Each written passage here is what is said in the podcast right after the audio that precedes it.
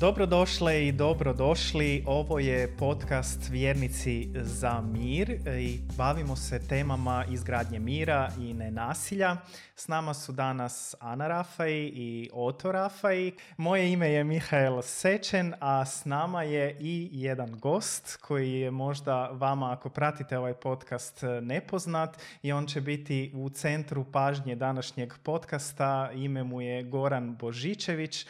On je e, u izgradnji mira već tri desetljeća, a bavio se i izgradnjom mira u Ukrajini. S obzirom na cijelu situaciju u Ukrajini smo htjeli razgovarati sa Goranom Božičevićem kako on vidi cijelu ovu situaciju i imali e, nade za izgradnju mira u Ukrajini, a i šire u svakom slučaju jer slušamo poruke raznih mirovnjaka koji se osjećaju dosta nesigurno u svemu ovome, a i pristižu kritike kako ne nasilje zapravo ne funkcionira. E, Gorane, hvala ti što si e, pristao na ovaj razgovor. Dobrodošao na podcast Vjernika za mir. Hvala, još bolje vas našao. Hvala na pozivu.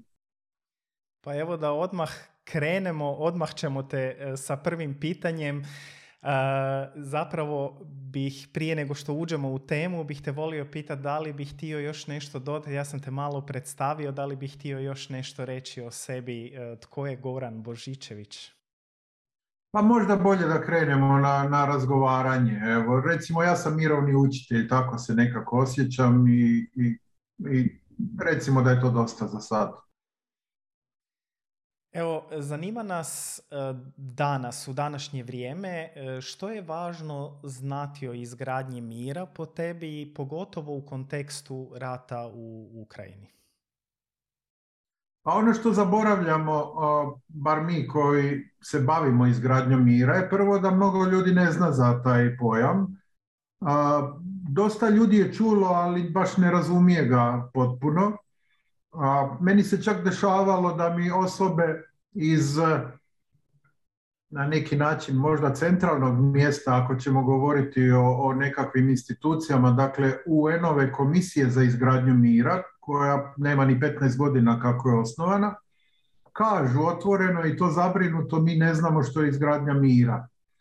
Tako da nekim od nas kojima se to čini prirodno i lagano, a jučer sam pričao sa kolegicom Brankom Peuračom, ovaj, da je to možda specifičnost nas koji smo nekako iz rata izašli i iz svojih osobnih situacija i, i kriza u vlastitoj državi počeli nešto raditi, da su nama mnoge stvari aktivnosti prirodne. Dok ljudi koji to gledaju kroz nekakvu ili teoriju ili konstrukte se baš i ne snalaze. Možemo o tome razgovarati. Ali ono što hoću reći, to je, to je jako novi koncept. Dakle, on je, evo, ove godine 30 godina da je u međunarodnom vokabularu, da je ušao u UN-ovu, ovaj, UN-ove dokumente. A, I kao takav je novi, ja bih rekao, on, neću reći da ima dječje bolesti, ali on se razvija i fluidan je negdje. I, i te strane, ja bih rekao, svi učimo iz njih. U, u, iz, iz, iz aktivnosti, iz toga što funkcionira, što ne funkcionira. A, tako da, ajde da se zaustavim tu za sada. Napisao sam jučer evo jednu rečenicu, jer sam pisao nešto kolegama u Njemačkoj, da je to možda i najbolje nasljeđe koje imamo iz 20. stoljeća. A to je dakle da, da se ljudi, da se naša civilizacija posvećuje izgradnji mira. Ne kažem da se to nikad nije radilo, ali nikad se to nije radilo, bar što mi znamo, na razini svjesne odluke da je to smjer u koji se mora ići. Što po tebi bi se trebalo napraviti u svijetu da, je, da taj pojam bude poznati i da taj način i pristup uh, izgradnje mira i nenasilja zapravo bude prošireniji? Pa uvijek treba vremena. Mislim, 92. godine kad je Butros Gali koji je bio generalni tajnik UN-a to ubacio u svoj plan za mir, e, on nije poznavao taj pojam, nego mu je njegov e, dakle, pomoćnik za mirovne operacije ga objasnio, jer je to Galtungov termin iz 70. godina. Dakle, mi govorimo o periodu od prije 30 godina, što u bilo kakvom društvenom ili povijesnom razvoju je treptaj oka. Ovaj. Sad smo mi došli do toga da se troše dosta veliki novci. Moja je procjena nekada se troši nekoliko milijardi nečega, eura, bilo čega, možda, možda i stotine milijardi. To meni zvuči puno.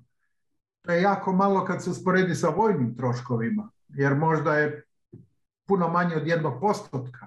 To je zabrinjavajuće. Ali da recimo dosta ljudi kad se spomene izgradnja mira neće baš pitati što je to, ajmo reći bar oni ljudi koji na neki način prate neke društvene tematike, da na svijetu ima preko sto sveučilišta koji poučavaju to. Dakle, mi jesmo u 30 godina napravili put, neću reći popriličan, ali, ali se ne može zanemariti. I taj put ide. Mislim, ja nisam od onih koji će kukati da premalo ljudi zna, da je premalo napravljeno širi se to. Ja znam na skupovima na kojima se nađem reći predivno je što vas ja ne poznam. Jer se sjećam kad smo se svi poznavali. Ima masa ljudi koji naprosto tu dolaze u to. Tako da to se razvija i na neki način je to jedna svjetla staza ove naše civilizacije. Mm. Jako mi je zanimljivo to što si rekao da u principu e, cijeli taj pojam izgradnje mira je nepoznat. E, što misliš da mi kao neki koji se bave izgradnjom mira trebamo biti svjesni jer nama se često čini kao pa svi znaju za izgradnju mira jer smo stalno u tome, bavimo se s time, pa možda se i dosta susrećemo sa ljudima koji su zainteresirani za izgradnju mira, naravno i kad raspišemo neke edukacije, možda im nije poznato na način kao što je nama, ali nam se čini taj pojam vrlo poznat. Što misliš da je važno za nas da imamo na umu s obzirom na to? Ajmo ovako, prvo mi koji recimo znamo, to je malo pretenciozna tvrdnja, ali recimo mi koji se time bavimo svojom odlukom ili profesionalno i tako dalje, moramo biti na čisto da postoji jedan problem kod objašnjavanja. To nije problem, to je naprosto svojstvo, ali, ali u današnjem svijetu je to izazov. A to je da e, e, nema baš formula, nema recepata i nema nekakvih modela koje ljudi mogu, nema kuharica baš. Dakle, ako ću ja izdati knjigu kako da gradite mir u, u svojoj zajednici, i onda će ljudi to kupovati računajući da će im reći sve što naprave i onda će 60% te knjige biti pitanja unutra, 30% će biti greške drugih ljudi koji su radili i 10% možda neki primjeri koji bi možda mogli inspirirati ljude. E sada, dakle, da kažem, mi se bavimo nečim što, što nije da ne pocijenim nikoga, ali što kažem, nije prodaja cepter posuđa, jel? Dakle, ovoga, to je i duhovno, i vjersko, i psihološko, i ekonomsko, i sociološko, svega tu ima. Ali ne bih htio uplašiti nikoga e, time. E, ono što mi pada na pamet je, pošto sam radio i radim još uvijek sa dosta nastavnika u Makedoniji koji su u programu mirovnog obrazovanja, i recimo ta prva dječja ambasada Međaši je imala odnosno podržavala još uvijek to postoje mirovni klubovi po školama. I onda bi mene ti nastavnici pitali kako da mi znamo da li je naša aktivnost mirovna. Zašto bi jedna nogometna utakmica na svjetski dan mira bila mirovna? Ili zašto bi, ne znam, dijeljenje voća u školi bilo mirovno? I onda ja njima kažem ovako, pitajte se na koji način ova aktivnost sprečava neko buduće veće nasilje. Da li ovaj rat sljedeći koji nama dolazi, da kažem ovako figurativno, će sa ovom aktivnosti biti usporen? Koliko god je ona mala. Mala aktivnost može biti čitanje pjesme u parku, dakle ne govorimo o nečemu skupome i složenome. Ovaj. I onda je to pitanje koliko pomaže ako pomaže meni da budem bolja osoba i da sa učenicima svojim ću biti bolji, to je meni dovoljno dobar odgovor. Ali sad ulazimo malo već u, u definiranje nekih pojmova, jako je važno da mi vidimo jasnu vezu između prevencije nekakvih budućih oružanih nasilja i naših aktivnosti ako govorimo o izgradnji mira. Mm, mm. Dakle, humanitarni rad je nešto što je jako potrebno kad ljudima treba i naprosto ja sam imao fazu kad sam bio arogantan pa sam rekao da je to samo pomaganje, ali to nam ne sprečava ratove. Jeste pomaganje, ali mislim hrani ljude i preživljava, tako da je to reći da nekom ne treba dati, ne znam, krov nad glavom, može samo neko kome ne treba krov nad glavom. Ovoga. Ali, ali, ali zapravo se u jednom trenutku pitamo što propuštamo raditi a, da, da urušimo strukture nasilja oko nas. Mm. Zašto sam ja fin sada sa ovim gradonačelnikom koji je, bar meni se čini jako korumpiran i koji na izgled vrijeđa a, novinarke oko sebe. Ja nemam mm. razloga biti fin s njim, ja imam razloga ne biti nasilan s njim. Jer ako ću ja vrijeđati njega, mi se nismo nigdje pomakli. Koliko god to izgleda, vratio mu je fino. Ne, ako ću ja njega vrijeđati, mi smo samo povećali količinu vrijeđanja u društvu. Ali, ovoga, ali tu je, dakle, to je aktivan jedan odnos gdje nam je sve jasnije gdje se moraju udarati ti budući, izvori budućih ratova. Mm, mm. Eto, Tu bi ja postavila jedno pitanje, ako se slažeš, Mihael.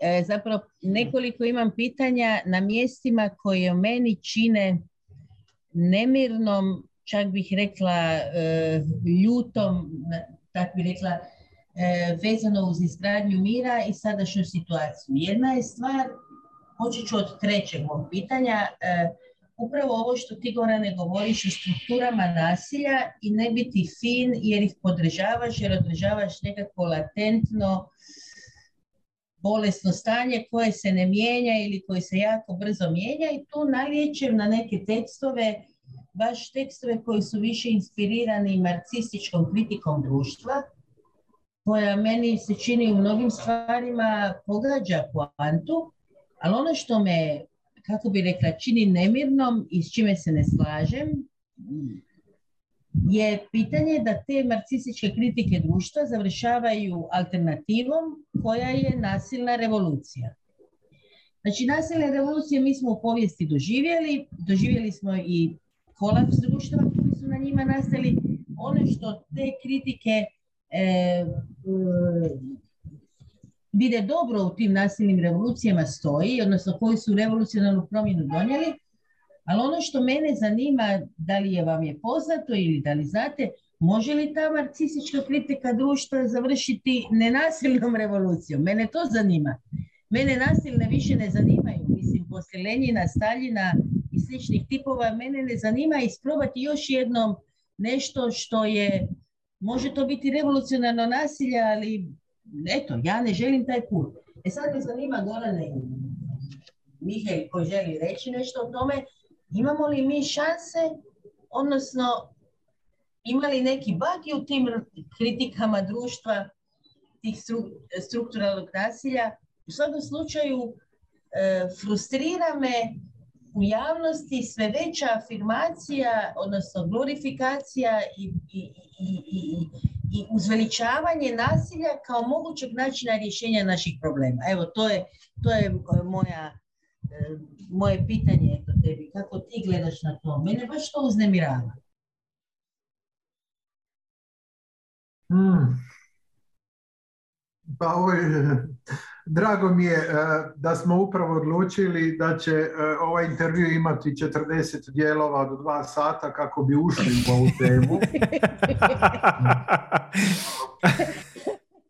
Jer, e, da kažem, tu kratkih odgovora nema. Ja mogu mhm. dati kratku refleksiju na, na svoj pogled, a to je, to je da ja nisam odustao skroz od nasilja u sebi, ja ga reduciram i ja sazrijevam ali nisam siguran da li mi imamo, ja mogu lako reći da sam protiv svog nasilja. Ovaj. Ono što mene zanima koliko je to meni, ne, ne koliko ja to vjerujem, nego koliko je meni to utemeljeno. Naime, sad imamo ovaj rat koji nam je blizak i koji nije isti kod drugi ratovi, što često mi se dešava da me ljudi podsjećaju da ima masa drugih ratova. Ovo je rat u onom dijelu svijeta koji se, koji se i smatra i jeste najbogatiji. I tu ratova nije bilo do drugog svjetskog rata. Što god mi rekli o raspadu Jugoslavije, ali tu se urušavala jedna zemlja. Ovdje imamo prijetnju o zemljama okolo. Kad se raspadala Jugoslavija nisu Mađari strahovali da će tenkovi krenuti na njih. Sada ne znamo gdje će stati. I to je jedan strah. Drugi je strah da se urušava cijeli sustav.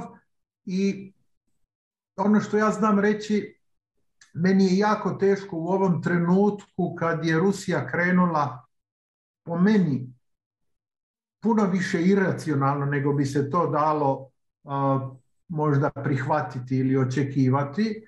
Jako mi je teško zagovarati e, da je nenasilje jedina opcija. A pogotovo to ne radim sa ljudima u Ukrajini. U najmanju ruku neki put šutim ili, ili tako dalje. Dakle, ja čujem, bar mi se čini da te Ana jako dobro čujem, početna linija, ono što se kaže temeljna je da nasilje ne može donijeti ništa dobroga. Mislim, kad tad cijena stigne za to. Ovaj, pod nasiljem ja razmišljam bilo koje nepoštovanje života, otprilike, dostojanstva života i života. Dakle, može biti nasilje biljkom, životinjom, ljudima, planetom, bilo čime. Ovoga. Ali s druge strane, kad se dešavaju nekakve, to su one klasične etičke dileme, jel? Mislim, ako treba spasiti autobus pun djece, hoćete li ubiti šofera ili nešto tako, mislim, to, ja tu nemam odgovore, ja ono što kažem, svi tražimo odgovore u konkretnim situacijama i na konkretnim situacijama djelujemo onoliko koliko smo spremni i tko smo mi u datom trenutku i zato je meni važno da ja rastem jer Goran iz 2022. nije isti kao onaj iz 12. ili 92. Ali se ja klonim malo, mm, možda sam tu za razliku od Ane, imam manja očekivanja. ja sebe volim definirati kao praktičara, pragmatičara. dakle, ono što je izvodljivo u datom trenutku najbolje moguće u datom trenutku. I naravno tu imamo kvaku 22, da aktivisti nikad neće pristati da je vrlo jasno šta je izvodljivo, nego ćemo reći uvijek mogu više od onoga što se ovaj čas čini. I tu zna biti istine, ali realno često baš i ne možemo napraviti ono što bi mi htjeli. Jer bi mi htjeli puno više pravde nego je ima, puno manje nasilja nego ga ima i tako dalje. Ali ja se sjećam kad sam kod vas došao nakon bombardiranja Srbije i, i 99. imali ste grupu švicaraca i oni su me pitali, prvo njihovo pitanje je bilo kako ja kao pacifist gledam na NATO bombardiranje Srbije. Moj spontani odgovor je bio ja nisam pacifist. I onda su se oni zbunili tamo. Ja sebe tu ne vidim kao pacifista u smislu da sam ja raskrstio sa oružanim otporom i da to meni nije opcija.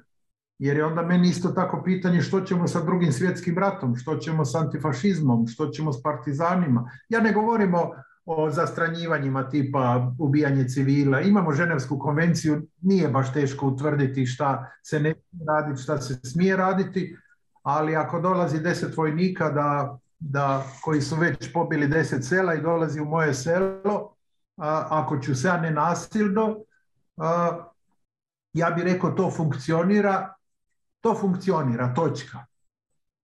Koliko smo mi kao, kao zajednica, kao društvo spremni učiti iz toga, vjerovatno presporo.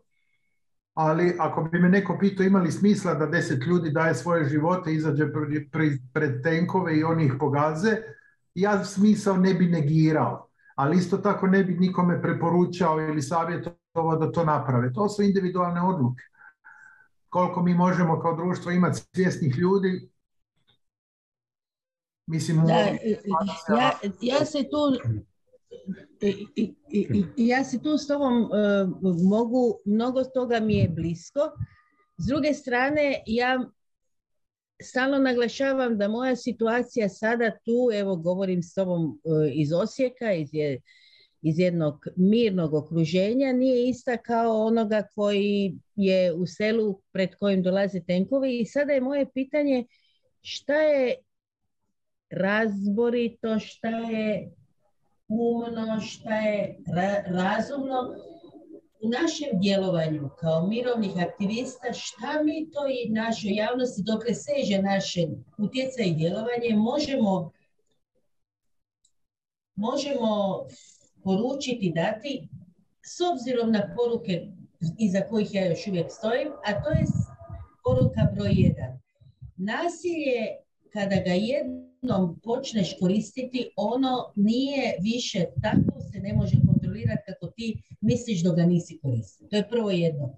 Znači, ta, e, ta je vjera, taj mit u oslobodilačku snagu nasilja, pa bio oni u obrani, ne, ne uzima u obzir u razmišljanju ovakvu, u ovakvom kontekstu gdje smo mi sada, mirnodopskom, ne uzima u obzir da to nasilje kad se otme, izađe iz boce, on se i otima kontroli. I da je zapravo oslobodilačko nasilje fantazija ili mit, ali da zapravo ne postoji u stvarnosti. Da sva ta zlodjela koja nastaje u ratu nisu incidenti, nego su dio tog nasilja na koji si pristao. To je jedno moje pitanje kako gledaš na tu tezu.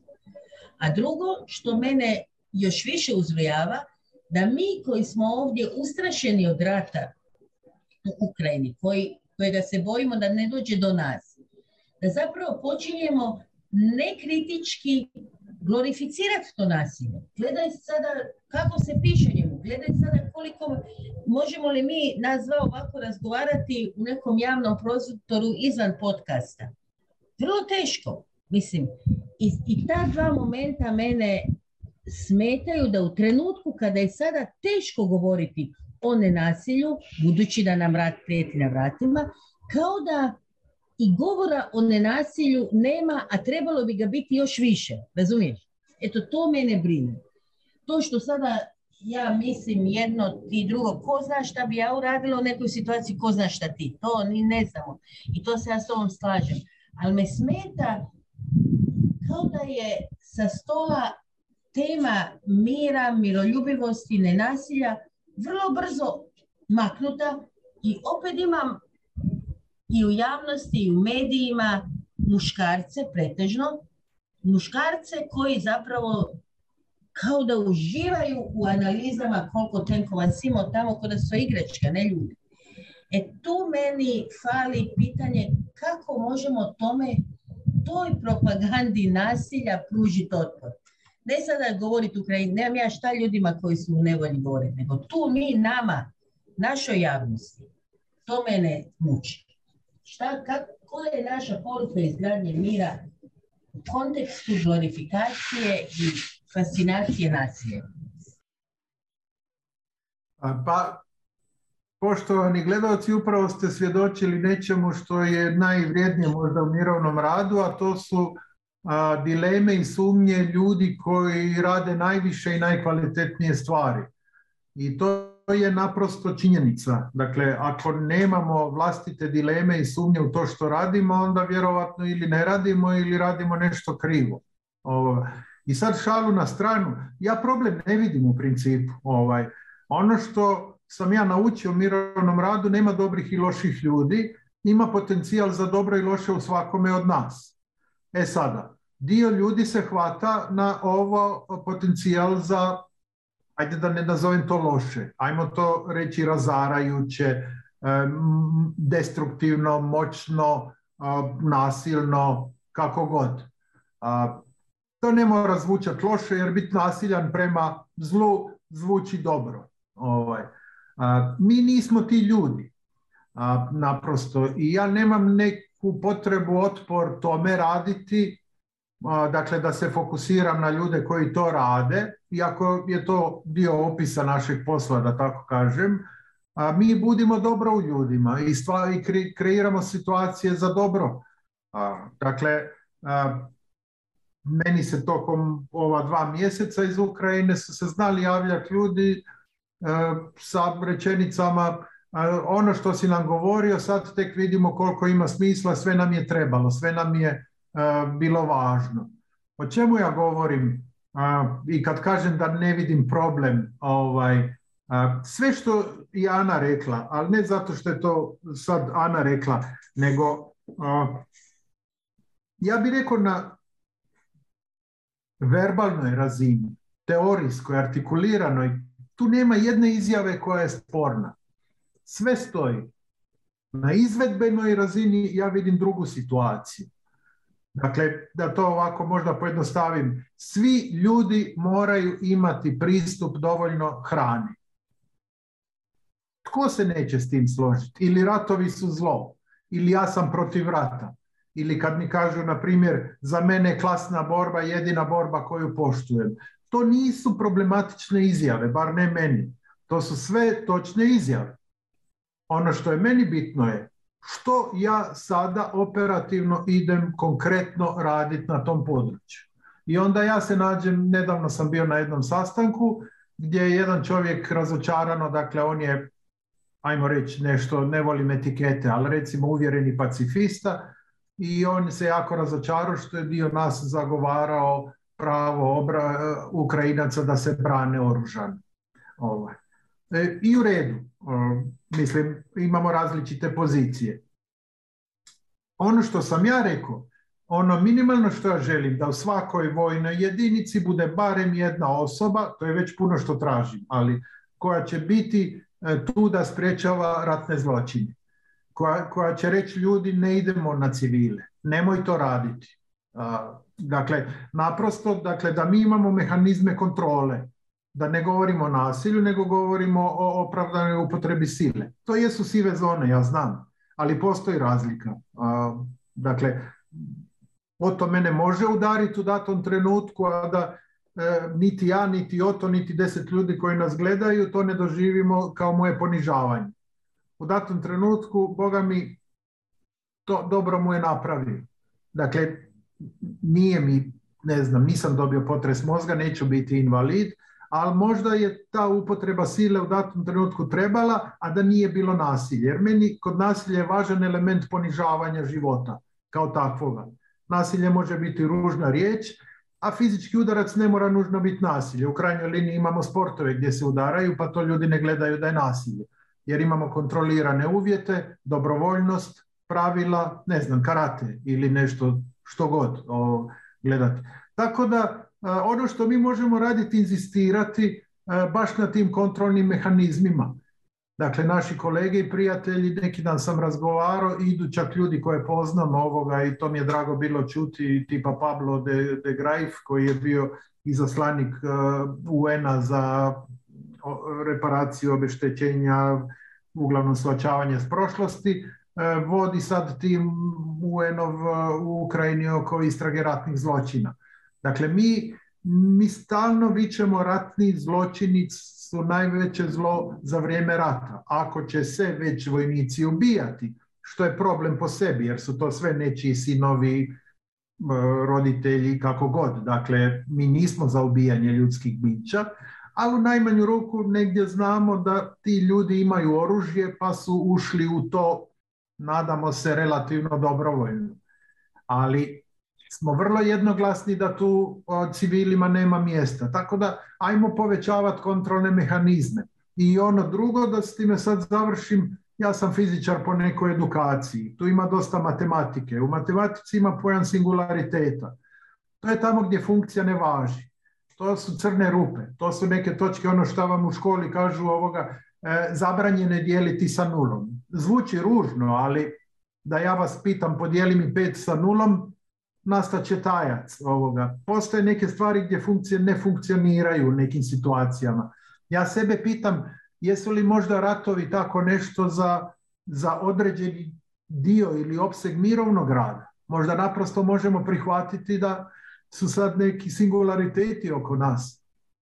I kad kažu što ćeš sad napraviti da zaustaviš rat u Ukrajini, ništa neću napraviti da zaustavim rat u Ukrajini, ali ću raditi na prevenciji sljedećeg rata. Radit ću na prevenciji toga da taj rat preraste u nešto drugo. Vjetnam se borio protiv Amerike ne znam koliko godina, decenijama, potpisan je mir, sutradan su napali Kambođi. Opravdano ili neopravdano ne ulazim u to, ali činjenica da žrtva postane nasilnik je gotovo pravilo. Mi imamo Izrael situaciju i holokaust, možda je najveće organizirano zlo za koje znamo, a određena matrica se ponavlja sad prema palestincima tu. To nisam ja koji je to otkrio, to je Dan Baron, dakle židov kod kojeg sam ja učio povezivo trokut Njemačka, palestinci i Izraelci. Dakle, nasilje je zarazno i s te strane je Ana apsolutno u pravu kad kaže ljudi ajmo zarazu zaustavljati. Ali s druge strane, kad ja pogledam moji naši kapaciteti, ovaj podcast neće pogledati milijoni šesto tisuća ljudi hoće li pogledati 16 tisuća ljudi, možemo razgovarati. Ovaj, što ne znači da mi moramo odustati od svojih e, ideja, ali biti realan u tome što možemo promijeniti i ne gubiti energiju na to da nešto ne možemo. Nešto ne mogu, da, puno toga ne mogu. Da, ja bi se uključio sa tim, e, ono što ja čujem kao realnu situaciju koja se sad događa, kako ćemo se sad ponašati. Ono što bih ja možda probao podsjetiti, kako to da recimo uspjeli smo u školstvo uvesti da ne tuku učitelji djecu. Da nemaju pravo više udariti jer to nije više način. E sad kad usporedim, u ratu mi smo došli do toga da kao trudimo se da se ne dešavaju ratni zločini, a oni se dešavaju jer spadaju spadaju u rat kao ponašanje. Znači, čim otvorimo Pandorinu kutiju rata, mi mislimo da će biti sve junačke obrane i ne znam, zločesti druga strana, a svi na kraju krajeva to su otkrili, ne znam, od kada u nekom momentu u povijesti, da sve države kažu kad krenu u bilo koji rat, mi branimo. I onda obrazlažu, ide obrazloženje, ne znam, Amerikanci brane interese Amerike pa i u Afganistanu. Pa Rusi sad brane interese, ne znam, e, denacifikacije. Što, svašta se izmisli uvijek da bi ti ispao u slici u obrani. Jer kao to je, to je legitimni način da se onda koristi nasilje jer si obrazložio, to je obrana. Onda drugi kažu, e pak nije, pa ovo. E, to je ono što ja mislim da je užas zapravo da mi uopće računamo e, što se desilo sad. Uopće računamo da naoružanje i utrka u naružanju stvara sigurnost.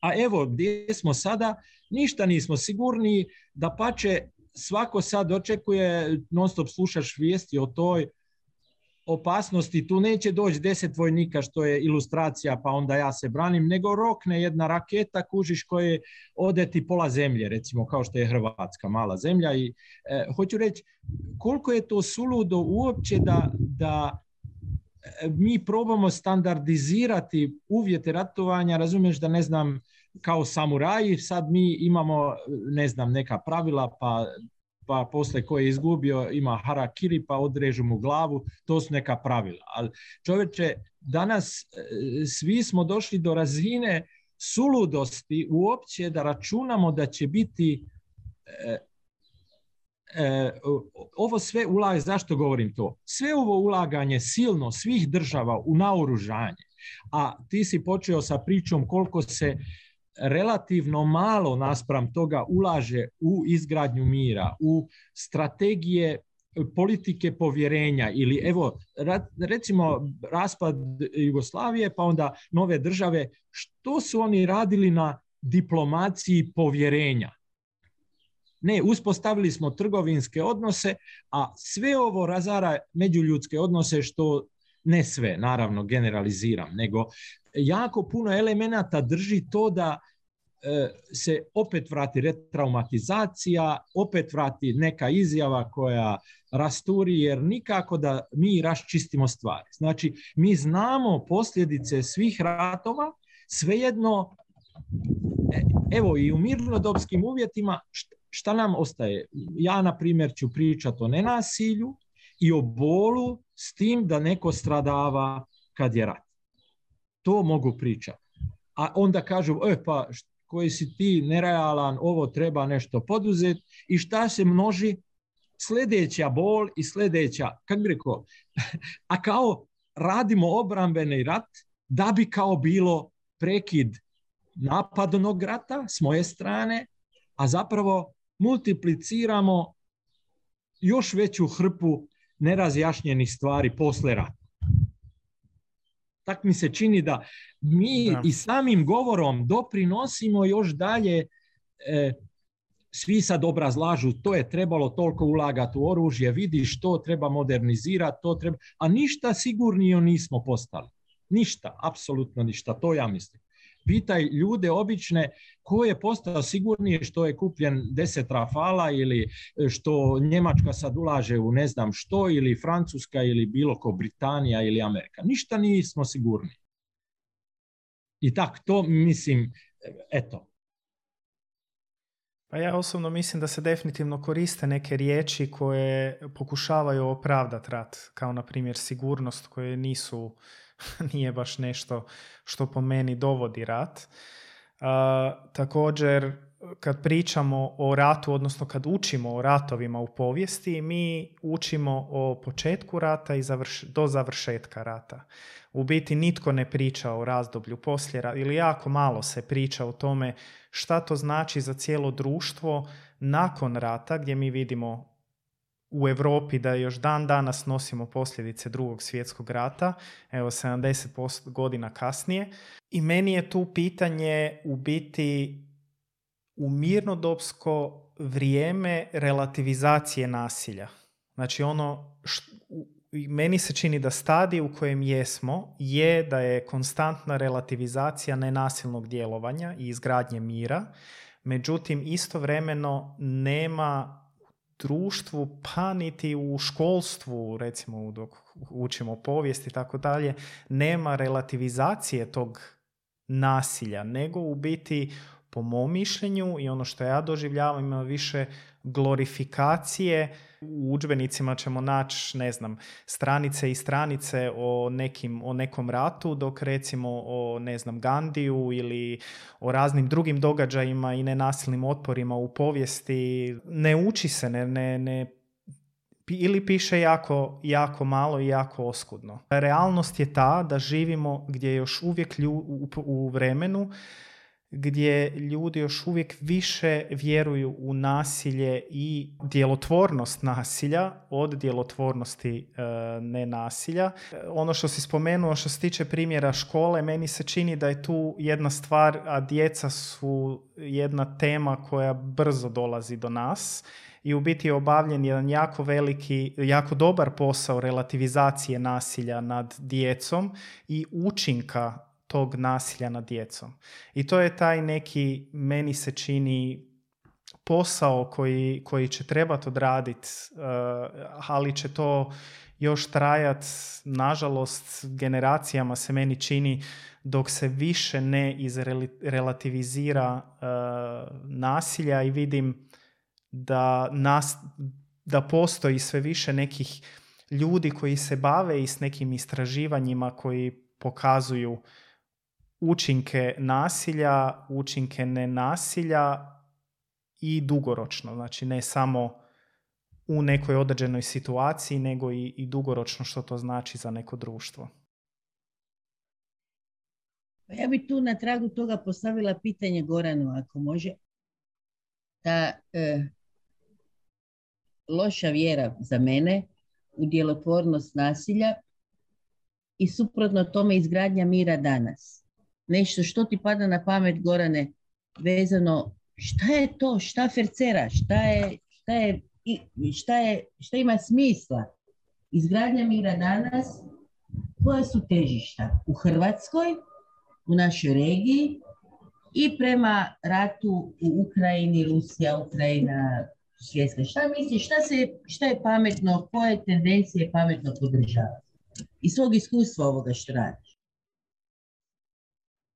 Prvo da kažem, sad sam ja konačno shvatio vašu strategiju u ovom razgovoru, a to je da kreirate prostor da ja moram biti optimističan kad vas slušam, ovoga, jer e, naprosto mi nudite nekakvo nezadovoljstvo s kojim se ja u ovom trenutku ne mogu složiti. Dakle, činjenica je da se za vojsku nesrazmjerno mnogo više troši nego za mirovne stvari, ali to se može gledati na različite načine. Ako recimo se za vojsku trošilo 10 milijardi eura, a sad se troši recimo 1000 milijardi eura, mi imamo povećanje od 100 puta. Od 100 puta se povećao vojni budžet. Ako se za mirovni rad trošilo 100 tisuća nečega eura, a sad se troši, ne znam, 100 milijardi eura ili 10 ili koliko, mi možda imamo povećanje od milion puta. Dakle, ovdje smo nešto povećali 100 puta, ovdje smo nešto povećali milion puta. Što nam je važnije? Ali vidi, to me podsjeća na ono filozofsko pitanje sa Ahilejom i sa Kornjačom. Ahile nikad neće dostići kornjaču jer je razmak između njih uvijek se prepolovljava i to ide do beskonačnosti. Znači, sam razmjer meni ništa ne govori u tom nekom smislu da sad ja sam puno više zadovoljan što je kod mene sto puta, kod njih deset puta, kad su razmjeri u startu ogromno razlika. Znači ne bi trebalo njihov, kuži što hoću reći? Da, ja bi, ja bi se sad uh, uhvatio za ovo što si rekao, mene ne zadovoljava. I to je najvjerovatnije uh, uvjet da budeš mirovni aktivista. Ako si baš zadovoljan, onda nećeš ići mijenjati svijet oko, oko, ovoga svijeta oko sebe. Ali činjenica da nas nešto ne zadovoljava je apsolutno irelevantna za svijet oko nas.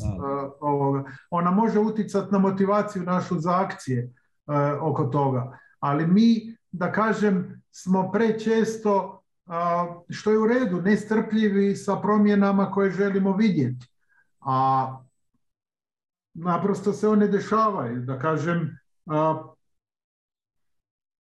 da se vrati malo na sliku oko rata prije nego, nego krenem sad možda na ovo Anino pitanje ovoga.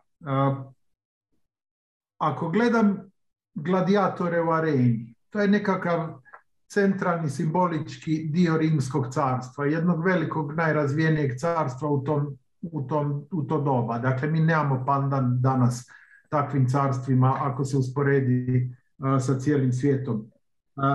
tko odlučuje o, o smrti ili životu u areni? Publika. Ne vještina. Vještina pomaže gladijatoru. imperator isto tako utiče.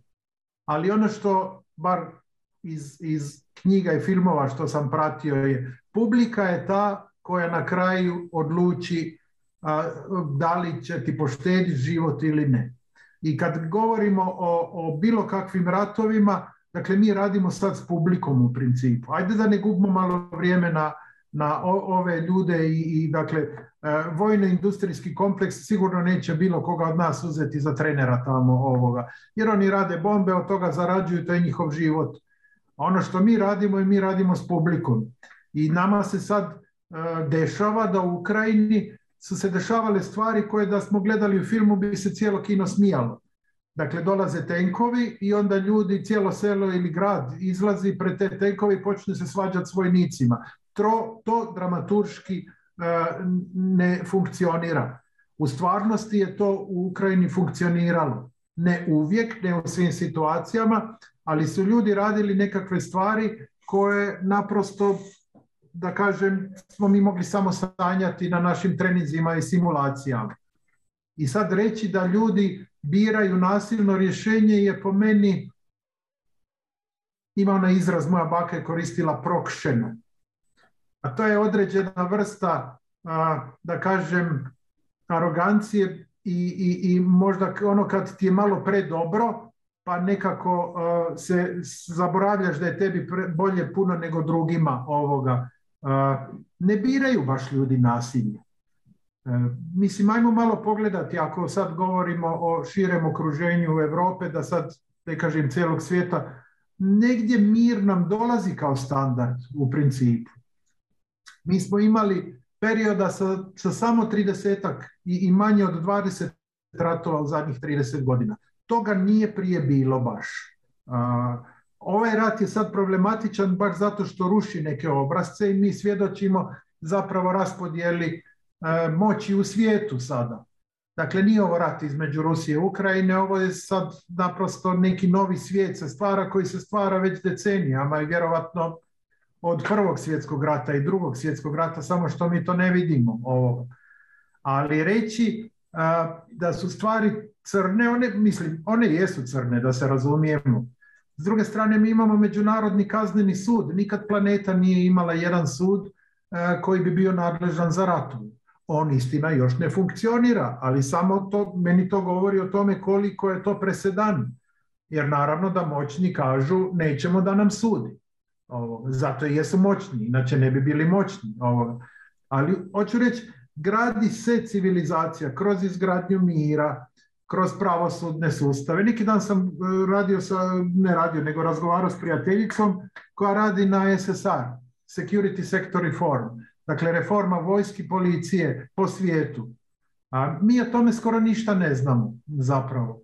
Ali kad sam s njom pričao, pričala mi je točno, a, na primjer, nije sad ni bitno iz koje zemlje i tako dalje, ali je svjetska stručnjakinja recimo, ona je rekla u mojoj vlastitoj državi koja ima izuzetno veliku i uticajnu armiju, 20 ljudi razumije važnost civilne komponente i prevencije sukoba. E, na razini na kojoj ja to radim, a to je policy level, to znači e, strateških dokumenata. I mi sad radimo s drugim ljudima. Dakle, postoje napori da se armije reformiraju u smislu maltene da se rasformiraju postoji inercija, postoji sporost. Ljudi uđu u vojsku zato što ne moraju razmišljati jer imaju sigurnu plaću, zato jer su promjene spore ili iz raznih razloga ulaze. Ali ne ulaze svi zato da nanose zlo drugima. U, u vojskama već danas imamo jedan potencijal da je najbolje da nikad ne djeluju.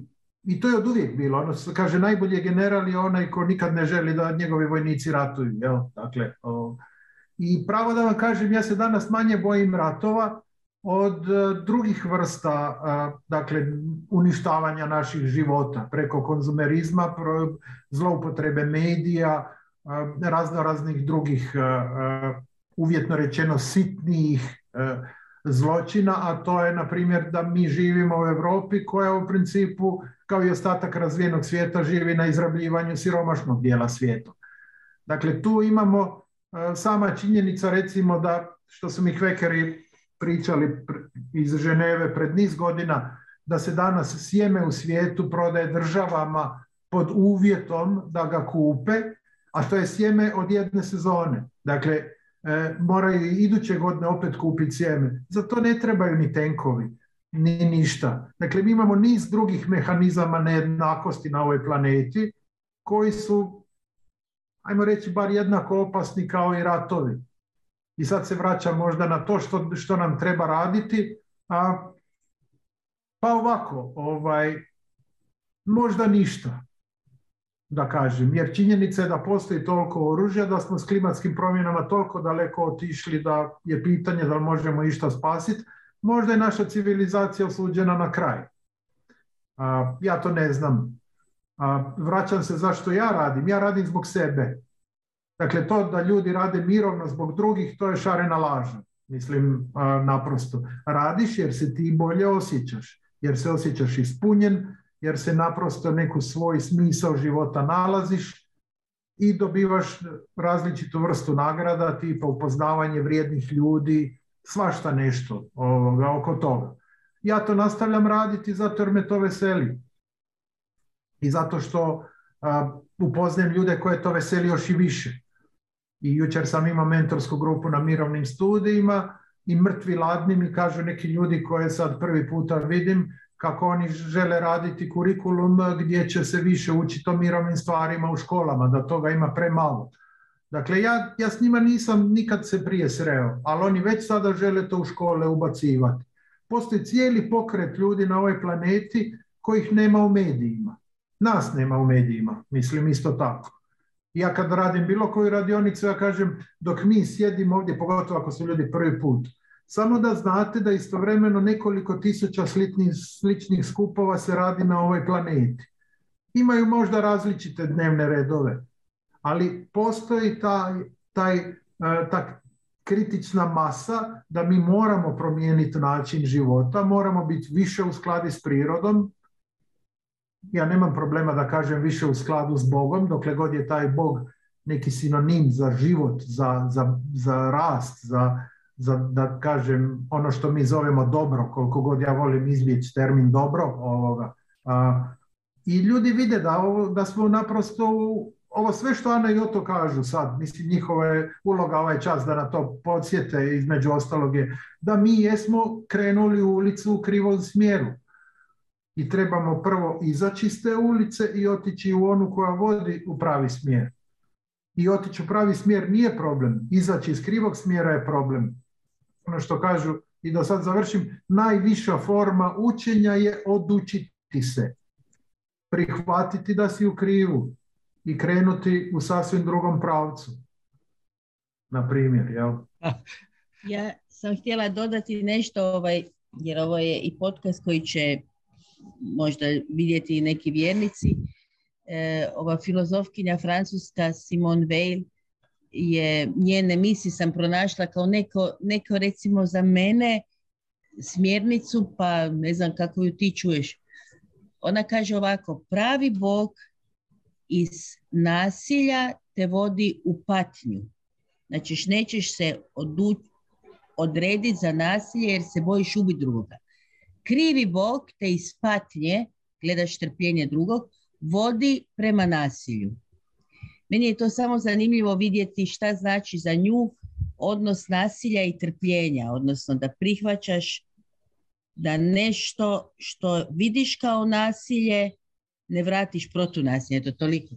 Ali ne znam kako tebi to zvuči. Pa prvo mi zvuči jako, e, jako smisleno i, i pojavljuje mi se slika, a, dakle što, mi kao ljudi smo otkrili da možemo neke stvarčice sami raditi, pa smo izumili struju i ne znam parni stroj i gluposti razne i onda smo to iskoristili tu takozvanu tehnologiju i takozvani napredak da nam život bude lakši. I svaki dan nam je život lakši, a što u biti, biti znači da smo mi svaki dan sve nesposobniji. Na kraju tog procesa koji još nije na kraju, ali recimo da je odmakao, mi sad čak i znanstveno ustvrđujemo da smo sve gluplji. Naravno da jesmo jer nema potrebe biti pametan. Dakle, ako će neko drugi za nas sve napraviti, a to pomalo radi umjetna inteligencija, onda se naša iskonska potreba tu gubi. Dakle, ja kad idem u strani grad, ja se neću pripremati u naprijed, nego ću naprosto pogledat na telefon i on će me obavijestiti gdje mogu pojesti, gdje mogu ovo i ono. Govoreći da sam privilegiran dio planete koja si to može priuštiti uopće ovo. I da tako kažem, a, to da idemo u pravcu da nam bude sve lakše ćemo mi, mi, mi čak sad kroz ratove svaćamo da to nije dobar pravac. mm Bog dao da nas ratovi ne moraju podsjećati na to, ali izgleda da nas nešto mora podsjećati na to. Da zapravo degradiramo sami sebe. Jučer mi je pala jedna slika, ovaj, e, dosta se ljudi danas tuže kako je nasilje svuda oko nas i pri tome najčešće misle na društvene mreže, odnosno vrijeđanje na društvenim mrežama. Što je bitno različito od toga da je nasilje svuda oko nas. Jer iskreno rečeno nas četvero može slobodno hodati po gradu sa vrlo malim šansama da će nas neko napasti ovoga. Ali recimo da iz raznih razloga postratnog, pandemičnog i tako dalje su ljudi jako bezobrazni i grubi i nasilni na društvenim mrežama. I onda sam nešto gledao pa me inspiriralo što ako je to dobra stvar. Što ako smo mi otkrili da mogu sada prvi puta u povijesti kontaktirati ljude koje ne poznam. I onda je možda, imamo dvije reakcije nekakve, to mi, ja samo opisujem sliku koja mi se javila. Jedna je reakcija da te ljude ko mala djeca u školi lupimo ovako, jel šta oni rade ono, u vrtiću ili u školi, curi koja joj se sviđa, dečki, lupe ju malo ili povuče za kosu. To si mi sad radimo na društvenim mrežama. Koja je loša stvar, recimo po meni. Ne kažem da je ovo dobro, ali zamislite da smo mi otkrili šansu da možemo komunicirati sa masom nepoznatih ljudi i onda smo svi zašutili. I onda niko to ne koristi uopće. Da li zato što smo strahovito svjesni postali u sekundi? Malo nevjerovatno. Takvi smo kakvi smo, što se kaže krvavi ispod koži. Sad ja da baš neću nikome od tih sto ljudi kojima mogu nešto reći reći, šta bi to bio? Strah nekakav. Dakle, mi ipak nemamo taj iskonski strah od komunikacije s drugim ljudima, nego je taj strah na nekoj drugoj razini, pa ću rađe ja lupit tebe malo sada po glavi, u najmanju ruku ću ti time dati do znanja da ako neko mene bude udario, ja ću vratiti nazad. Što je na nivou majmuna, da tako kažem ovoga. Ali mi i nismo daleko otišli od životinja, ako uopće jesmo se odmaknuli u pozitivnom smislu. mm Evo ja gledam na vrijeme i moramo uh, zaključiti. Ne znam da li bi Gorane ti, a možda Jana i Oto htjeli nešto reći evo na kraju ovog razgovora kao neki zaključak ili ohrabrenje ili ne znam što god vam nešto dolazi s čime bi htjeli zaključiti. Pa ja mogu reći tko god u mirovnom radu ponudi vam zaključke, taj veze nema s mirovnim radom i to uzmite odmah pod povećalo i, i otpišite. Evo. Pa ja bih se zahvalila Goranu i svima nama koji smo razgovarali, jer ja jesam dosta zabrinuta u vezi tog što sam rekla vezano uz afirmaciju u diskursu samom nasilja, a nekako me ovaj razgovor e, ohrabruje u sve razlike koje ostaju među nama, ali naučila sam da nisu razlike problem, nego da je nešto drugo, možda razmjena da je potrebna. Uglavnom, meni se sviđa način i razmišljanja i način razmišljanja koji sam ovdje čula i ohrabruje me ovaj razgovor i za to ti hvala. Da. A ono što bih ja rekao da, e, kako je Goran spominjao, da je to radimo zbog sebe, taj mirovni rad i izbor je, ja mislim da svaki čovjek što radi je neka vrsta izbora. Svaki.